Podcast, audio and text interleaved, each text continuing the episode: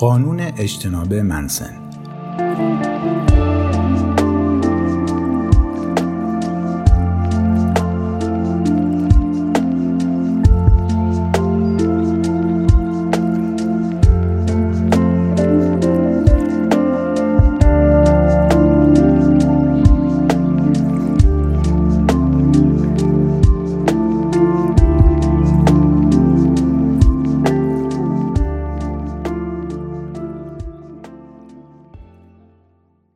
احتمالا در مورد قانون پارکینسون یه چیزایی شنیدین.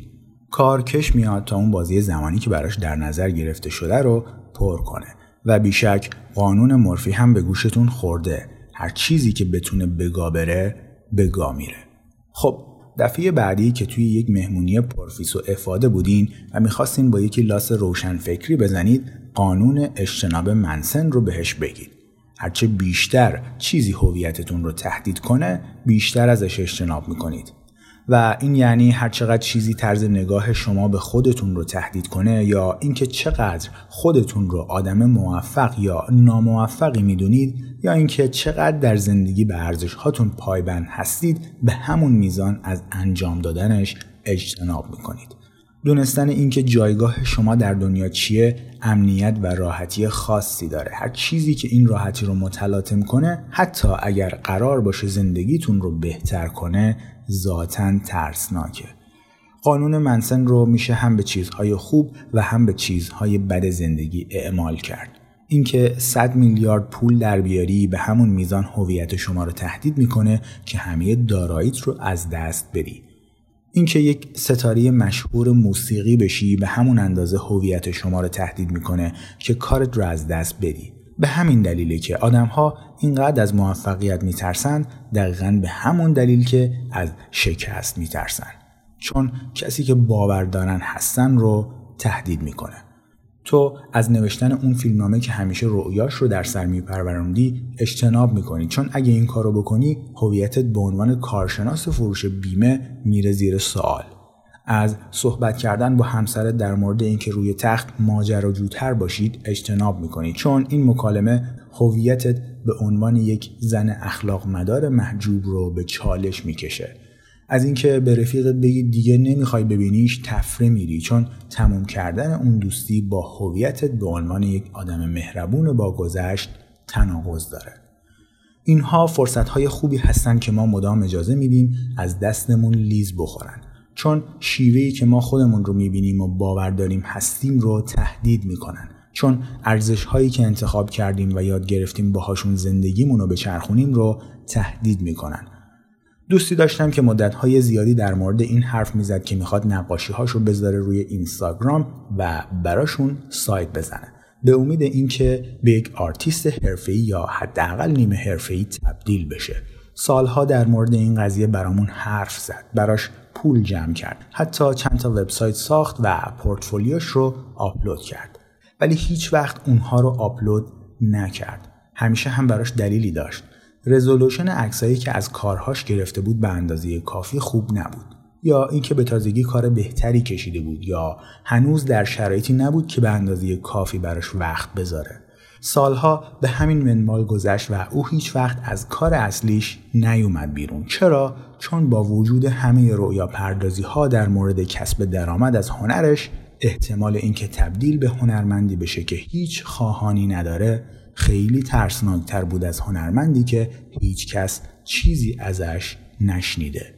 حداقل الان راحت بود و به هنرمندی که هیچ کس چیزی ازش نشنیده عادت کرده بود. یه رفیق دیگه داشتم که خیلی پارتی می‌کرد. همش بیرون بود و دنبال این دختر و اون داف. بعد از چند سال زندگی سرخوشانه و چدمست یه دید که خیلی تنها افسرده و از لحاظ بدنی تکیده شده. می‌خواست سبک زندگی مهمونی بازیش رو بذاره کنار. همیشه با حالتی پر از حسادت در مورد ما که تو رابطه هستیم و سر و سامون گرفتیم حرف می‌زد. ولی با این وجود هیچ وقت تغییر نکرد. سالها به همین منوال گذشت. شبهای تو خالی و پوش و بطری های مشروب پشت سر هم می اومدن و می‌رفتن. همیشه هم عذر و بهانه ای داشت. همیشه دلیل کسشری داشت که چرا آروم نمی‌گیره.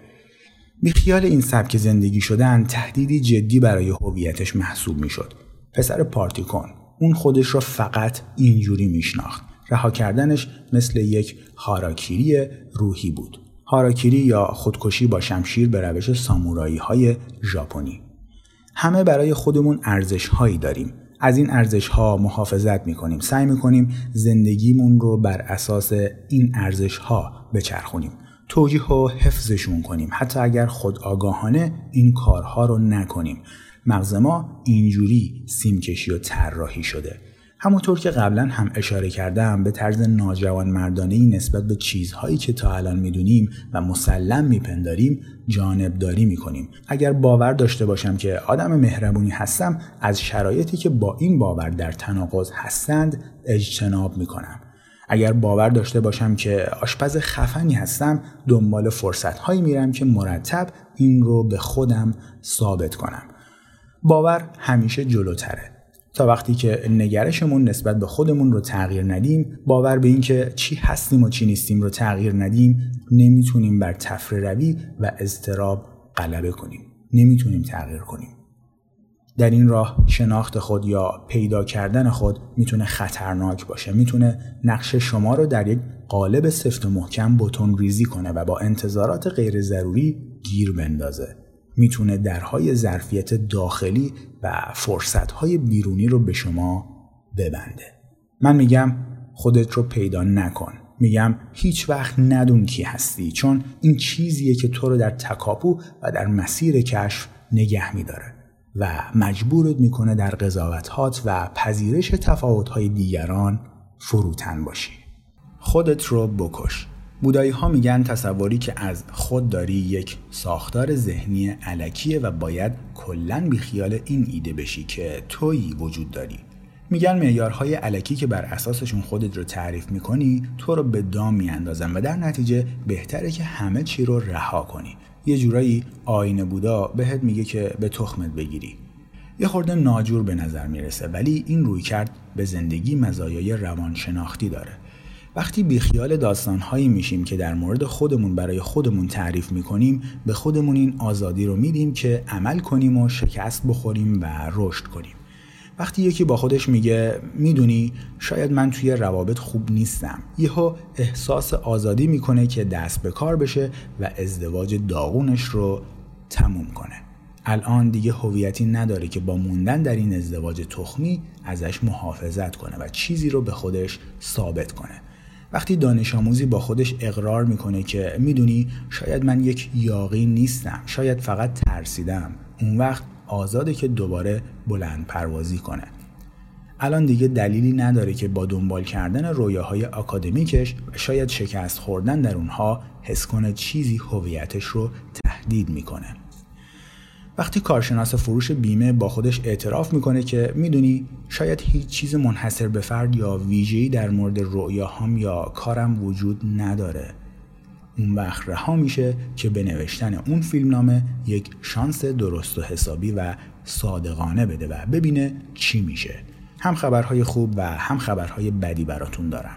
هیچ چیز منحصر به فرد یا ویژه‌ای در مورد مشکلات شما وجود نداره. اگر هم باشه خیلی ریزه میزه است.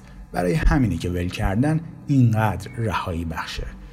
ترس ناشی از اطمینان غیر منطقی یه جور خودخواست پنداری با خودش میاره. اگر فرض رو بر این بگیری که هواپیمای تو همونی که سقوط می‌کنه یا اینکه ایده پروژت همونی که قرار همه بهش بخندن یا اینکه تو اونی هستی که قرار همه دست بگیرن و مسخرش کنن اون وقت به طور ضمنی داری به خودت میگی من استثنا هستم. من شبیه به هیچ کس نیستم. من متفاوت و خاص هستم. این خودشیفتگی محضه. فکر می‌کنی مشکلات تو استحقاق این رو دارن که یه جور متفاوت باهاشون برخورد بشه و اینکه مشکلات تو ریاضیات خاصی داره که از قوانین فیزیکی کائنات تبعیت نمی‌کنه. توصیه من به شما خاص نباش. منحصر به فرد نباش. میارهات رو در چشماندازی وسیعتر و خاکیتر باز تعریف کن.